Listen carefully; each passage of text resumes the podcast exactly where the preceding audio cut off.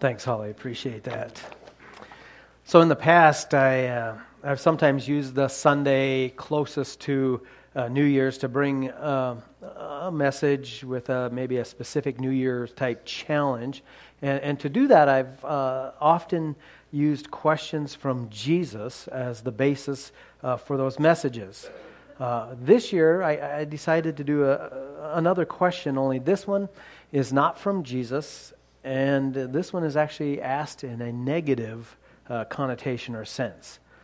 So the basis for this year's question comes from a story that I'm suspecting the vast majority of people here are probably familiar with. And I'm not so much going to do a study or an exposition of that passage, but rather I'm going to use it as just a springboard for a very simple challenge for us in 2018. And this challenge is not going to be a new thought for anybody here. It's definitely not original with me. In fact, it's as old as the human race itself, because it is a question that comes from the children of the very first people, or at least one child, as the other one wasn't in a position to be asking a question when we're looking at this incident. So grab your Bibles, open up to Genesis chapter 4. Genesis chapter 4. Didn't make a video for this one because it's the first book of the Bible. You can find that fairly easy. Genesis chapter 4, and we'll just be looking at one main verse there, but telling a bit of a story. Let's pray. Father God, we are so thankful for this opportunity to be together this morning. We're so grateful for the fact that you are all that we need. And Lord, we pray that our hearts, our minds, our wills would learn to, as Holly's saying, to be still and to know you are God and to know that you have all that we need in this life, and we can trust you in that. So God, we're praying now that as we look into your word, you'll continue to strengthen us, to grow us, to encourage us, to challenge us. We pray these things in the name of Jesus. Amen. All right, so the Bible teaches that God created Adam and Eve, the very first humans, and that they were a special creation of God, distinct from everything else that he had created. As God made the world, you know, the land and the seas and the sky and the stars and the moon and the sun and all the animals and the fish and the birds, he looked at everything he made and he proclaimed that it was good. And as it was originally created, it was good. But when he created man, he did something different than in any other part of the creation. Genesis 1:27 tells us God created man in his own image. In the image of God, he created him. Male and female, he created them. And it's the image of God that sets man apart from all other animals, all the rest of creation. Beyond that, God's word teaches that God himself is spirit. He does not have a physical form. So when the Bible talks about us being created in the image of God, it's not as if it's speaking physically, as if God looks like a man, only, you know, bigger, stronger, and better. That's, you know, Greek mythology and other things try to present it that way, but that's not what the Bible says. God doesn't look like anything. He is a spirit being. So the image of God doesn't have anything to do with the physical, but rather with the spiritual capacity of man. When anytime an evolutionist might try to argue with me that animals, all animals, including humans, have to be evolved from, you know, like some common ancestor and this type of thing, because, you know, our DNA is so close together, I always say, so? I mean, what difference does that make? God created all of us to live on this planet. We're all carbon-based, water and food-needing animals, beings, right? So I would expect that our DNA would be very similar. And in fact, the more closely an animal would resemble the movements and shape and activities of a human, you would expect that DNA to be even closer. So yeah, I would expect a chimpanzee to have much closer DNA with me than, say, a sea slug. Although my wife accuses me of being occasionally just during the football season, but no, yeah, it's no big deal. We would have physical similarities with the animals, but it's not the physical form that makes us different from the animals. It's the image of God. It's that spiritual capacity that man has. You never see an animal baptizing new converts, right? They don't build churches. They're not holding evangelistic crusades. They do not have a spiritual capacity. When God created Adam and Eve in His own image, He didn't just say that this was good, as He did with the rest of creation. He proclaimed it to be very good. There was a distinction that was made. And the reason God created beings in His own image was so that He could have a real relationship with them. Right? You have to have that ability to connect, to have a true and real relationship. And things were rolling along fairly well for them until sin entered the world. And again, we're just short synopsis of this story. Satan tempted Eve, and she offered her husband to come along with her, and he spinelessly agreed and did, and as a result, the world was plunged into sin. Adam and Eve were kicked out of the Garden of Eden. And later on, they had two sons, Cain and Abel, and they were both born with a sin nature then, as part of the curse, part of the fall, as all people coming from them would be. That's why we all have this sin nature. And having a sin nature, they were predisposed to commit acts of sin. And Cain and Abel, they grew into young men, and at a certain point, each of them brought an offering to the Lord. Abel brought some young animals from his flock as sacrifices to God, while Cain brought some of the produce of the fields that he had been tending. And we're not given the details. We're not given this part of the story, but apparently at some point, God must have given them the instructions on what were acceptable and unacceptable offerings, because the Bible very clearly says that God was pleased. He accepted Abel's offering, but He rejected Cain's. And this ticked Cain off to no end. And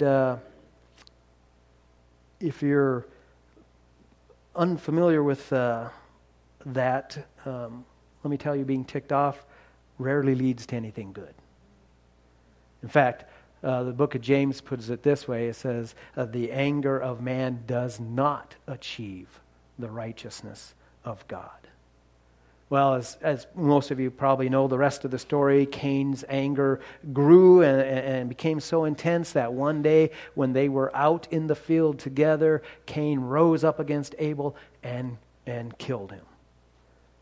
And apparently, he thought since they were all alone, no one would know what he had done.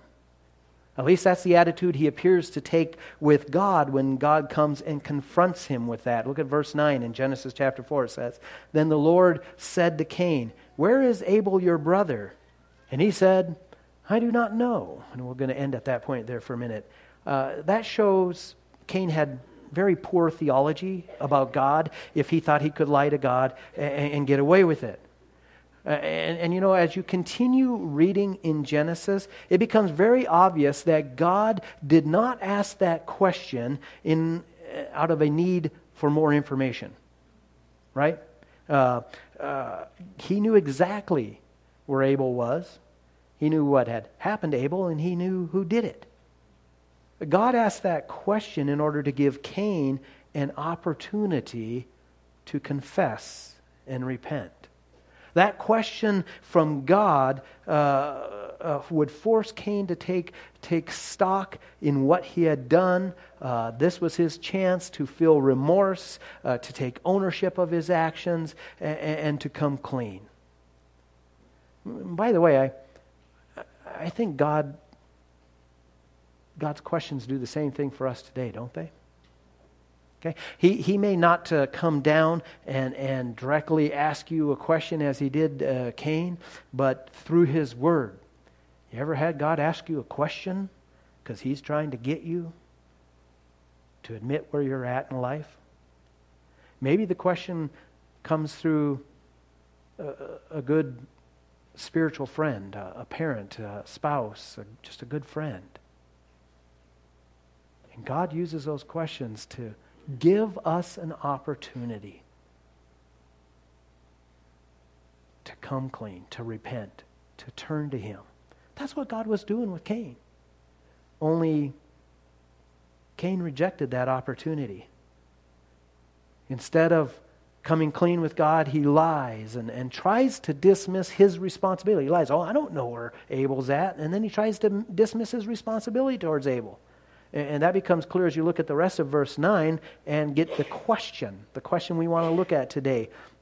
After he gets done lying about where Abel was, Cain adds this thought, "Am I my brother's keeper?"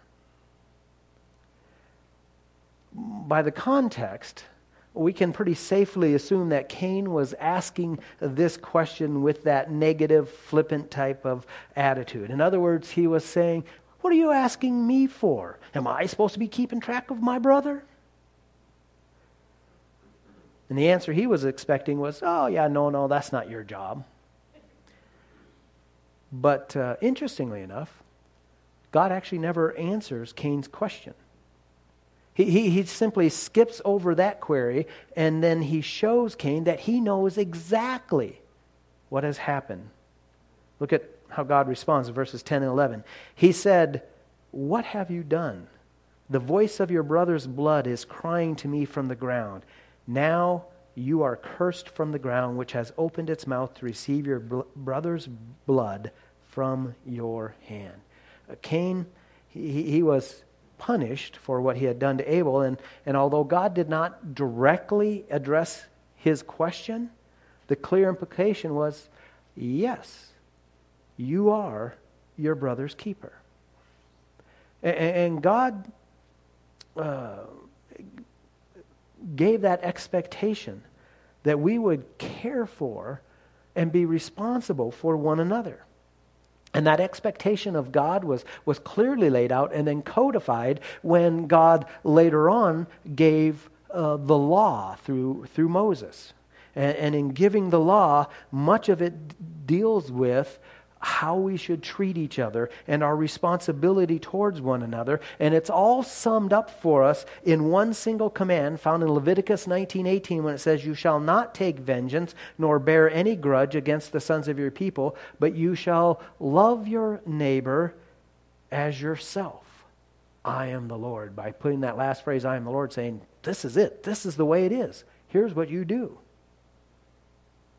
Now, most of us are probably more familiar with that particular statement because it was used in conjunction with a very famous parable that Jesus gave. It takes place in Luke chapter 10, and we're actually going to spend a little time there. So if you want to flip from Genesis over to Luke chapter 10, you can follow along with that. Go from the first book of the Bible to the third book of the New Testament, Matthew, Mark, and then Luke chapter 10.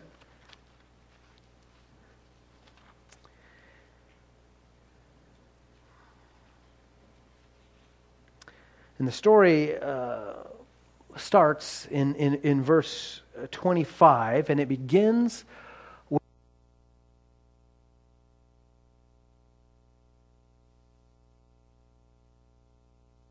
anything coming? We got it? All right. Am I on this one now? Or where am I at? Okay, I'll stay closer to this one.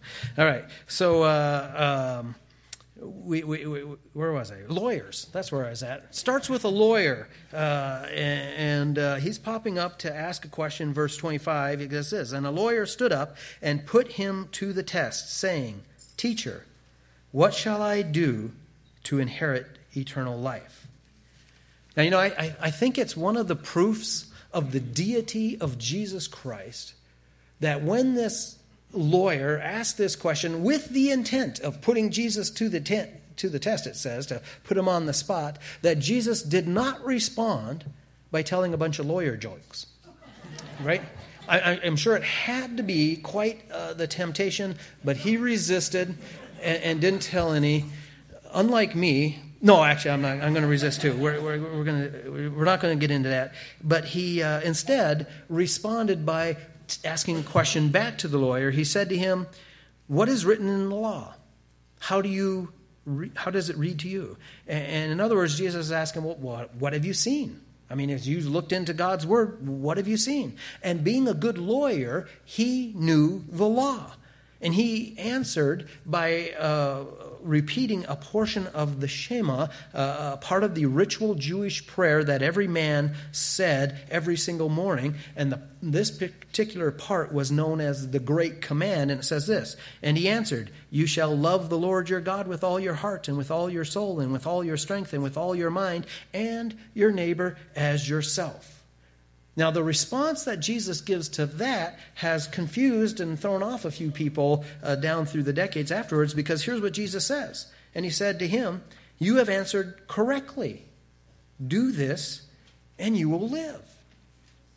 So what? Is Jesus saying that you can earn eternal life? That you can merit your way into heaven by doing those two things? And the answer to that is yes and no. Okay?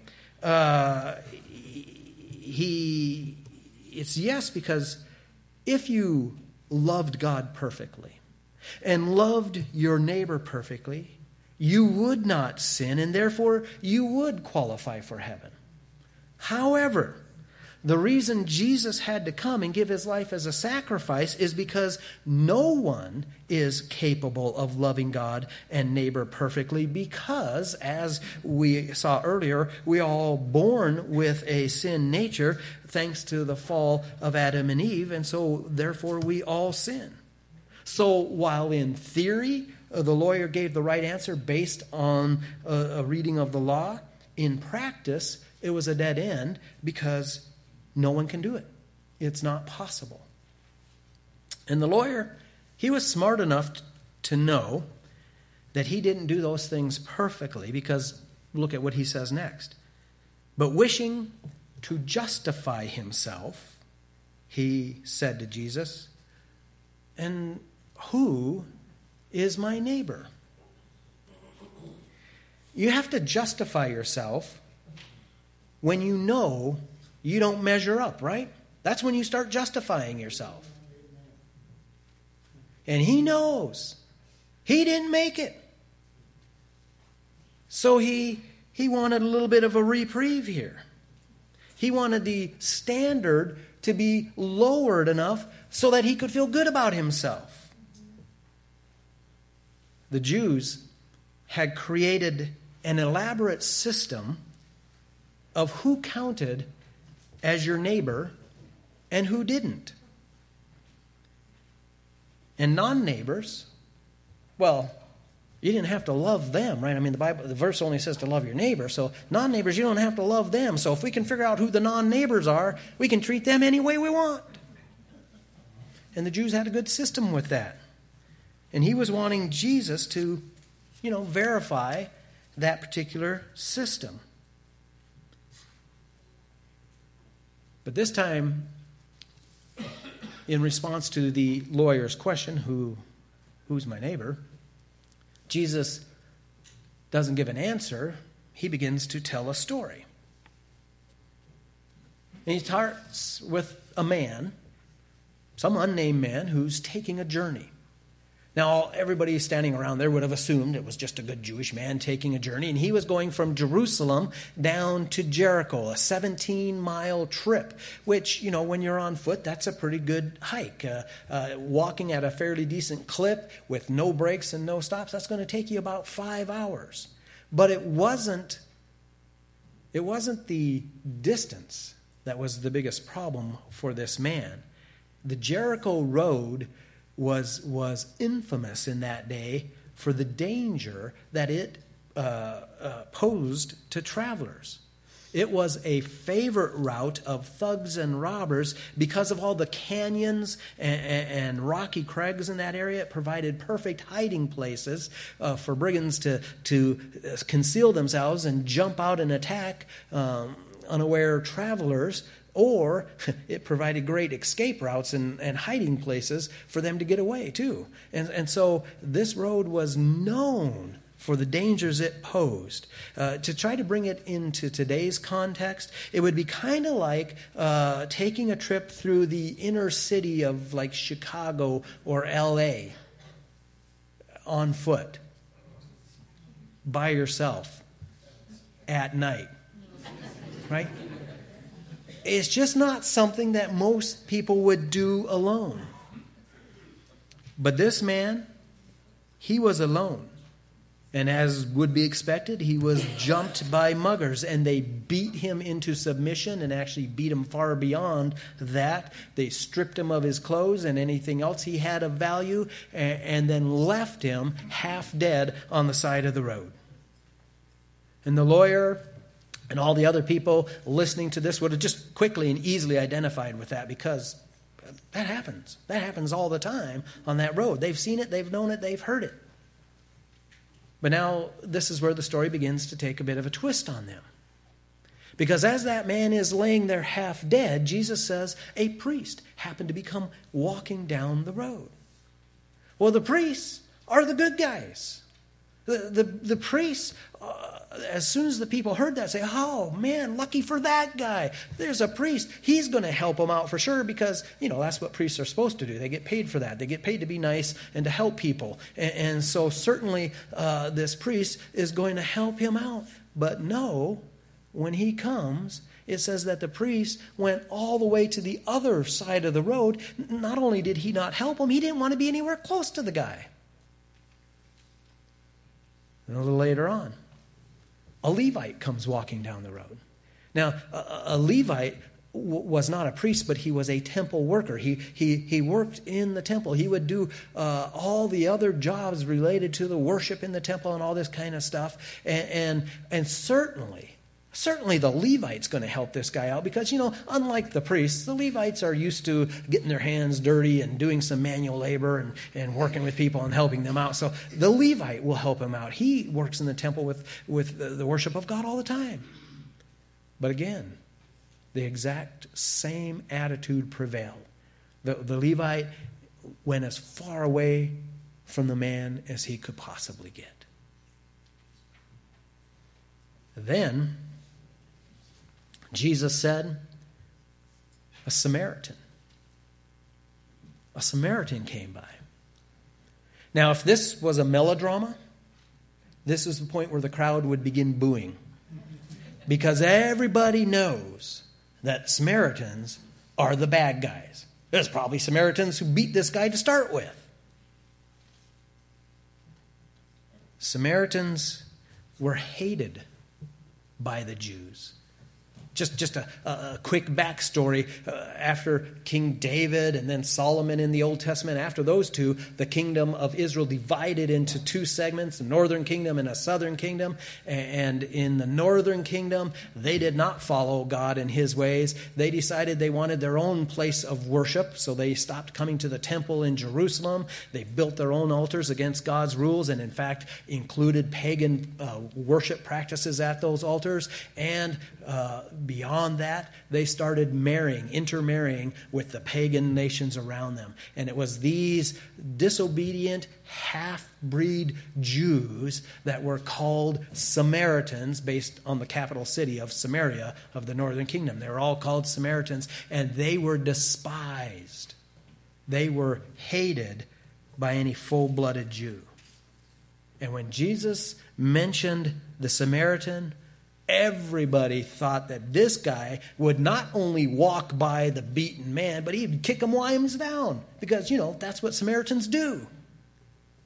So imagine their shock when Jesus said the Samaritan felt compassion.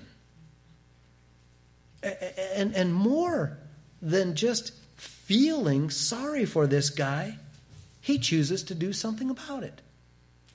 Jesus said the Samaritan came to him and bandaged up his wounds, pouring oil and wine on them. And he put him on his own beast and brought him to an inn and took care of him. The oil and wine, that's that day's equivalent to our hydrogen peroxide and neosporin, right? He cleaned up the wounds, took care of them, bandaged them up, did everything in his power to care for this man. Then put him on his own animal and hauled him to an inn where it says he then took care of him there. And then after that, an inn was the nearest thing they had to a hospital in those days. You could pay the innkeeper to feed soup and clean the bandage, put on clean bandages and take care of a guy for him. And that's what he did.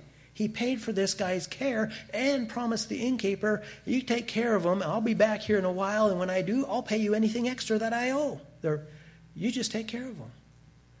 So the people listening to this story, not only was that shockingly generous, but it was a Samaritan who was doing that. And after telling the story, Jesus turns to the lawyer and asks him a question. Which of these three do you think proved to be the neighbor to the man who fell into the robber's hand? Oh, talk about being put on the spot. I mean, right? There's only one right answer, and everybody knows what that right answer is, but none of them want to say it or admit it. And now Jesus is looking this lawyer in the eye and says, "You, verbally, in front of everybody, you tell me which one of those guys is the neighbor." And the lawyer couldn't even bring himself to admit that the Samaritan was the hero of the story. So look at the way he puts it. And he said, the one who showed mercy toward him. So what was Jesus trying to prove at that moment? Well, he was trying to show this guy that you can't write off anybody as a non-neighbor. The answer that Jesus wants him and us to get to the lawyer's initial question, who's my neighbor, is anybody who needs you. Anybody who needs you. So now, let's go back to the beginning of the message. When Cain asked his question, "Am I my brother's keeper?" He was talking about his literal, physical brother, right? But we know that the Bible, especially within the New Testament, uses the term brother in a much expanded, broader sense than that. Sometimes it is used to refer to the Jewish nation as a whole. Any Jew is your brother. Occasionally, the Bible uses it in the sense of the whole world, people. We're all God's creation, created in the image of God. And we're brothers that way. But almost always, most frequently, the just primary use of the word brother was to refer to those who are in relationship to one another because they're in relationship to Jesus Christ. In other words, anybody and everybody who has come to faith in Jesus Christ is my brother or sister. And we are our brother's keeper. Beyond that, anybody who's in need is my brother or my sister. It's interesting. Some people think that God got this backwards, but it's been my understanding and experience that most of the time God gets it right, and it's us who get it backwards. But they think that the emphasis on brother should be the whole world, that we should love the whole world, because then we'll show them Jesus' love. And God does it the other way. He calls us into a family when you become a Christian, and he says, you love one another.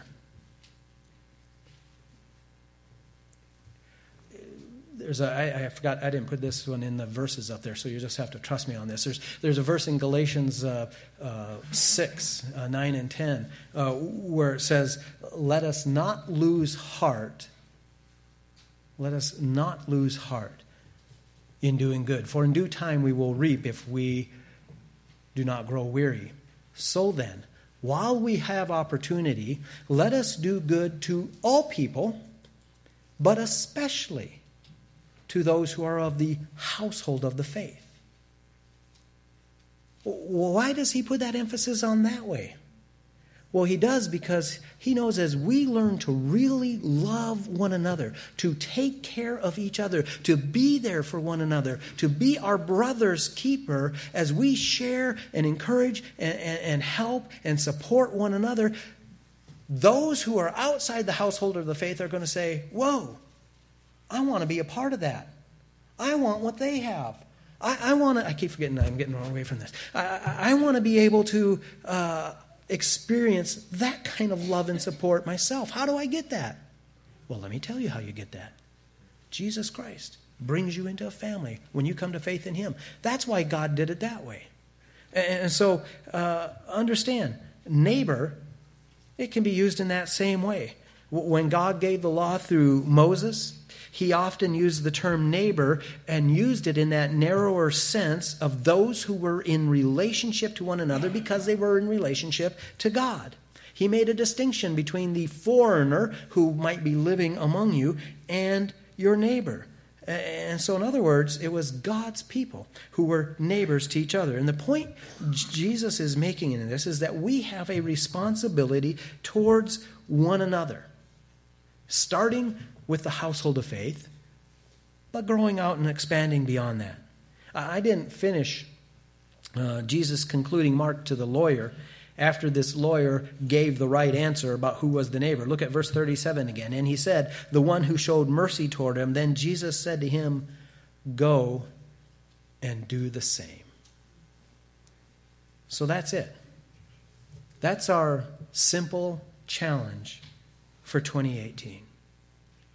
Let's be our brother's keeper. To be there for one another. To go and do the same as that Samaritan did, showing compassion and meeting needs. The Apostle Paul, oftentimes when he was writing letters to the early churches in the Bible, he would say, hey, you guys are doing this, but let's do an even better job. Let's press on. And that's what I'm challenging us for today. It's one of the reasons I love being a part of this church. Yeah, we are doing this. We really do care about each other and the needs that one another have in here. Let's make it our goal to do even better. It might be a physical need, such as Jesus was describing in this parable. Who in this church needs help? Whatever the reason for their need, whatever the limitation is, who needs help? And what can I do about that? Not what can the church do about that. What could I do about that? Perhaps the need's not physical. Maybe it's emotional or relational. Who's lonely? Who needs encouragement? Who needs someone to spend a little time with them? Who just needs a visit? And again, I'm not talking about some church program here. I'm talking about all of us being aware of those around us and being our brother's keeper. You never have to go through the church hierarchy or some program in order to help someone or to visit someone. Talking in the context of the church, The Apostle Paul wrote to Titus, a pastor, and he said, "Our people must also learn to engage in good deeds, to meet pressing needs so that they will not be unfruitful." That's what we're talking about here. It's just what we do as brothers and sisters because we are our brother's keeper. Maybe the need around you is not physical or emotional, it's spiritual. Someone needs someone to come alongside them for some specific reason. Maybe someone needs to be discipled, and don't let that word disciple scare you. Oh, I can't disciple anybody. I don't even know what that means. Well, actually, it's pretty easy. To disciple someone means helping them take the next step of obedience, the next step of faith, the next step of growth in their life. We can come alongside each other and help each other do that. It might be helping them learn a little bit more about the Bible. It might be helping them to apply what they already know. Say, how's this work in life? Being there for one another. Spiritually. It can happen impromptu, one-on-one. It can happen in small groups as you purposely meet together. It can happen as we interact with one another between church and Sunday school or afterwards. How are we going to be there for one another? That's our challenge for 2018. Let's look for ways to be our brother's keeper. And then let's do it. Would you pray with me? Father God, we are so thankful that you have put us in relationship with one another. God, you've made us part of something. We belong. We belong to a family. We belong to a brotherhood because of Jesus Christ, because of what you've done.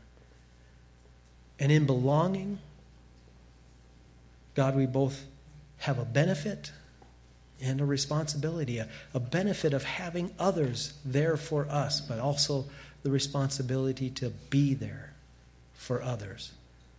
So God, give us eyes to see. Give us ears to hear. Give us hearts to understand the hurts and the needs around us. And help us to be our brother's keeper. We pray this in Jesus' name. Amen.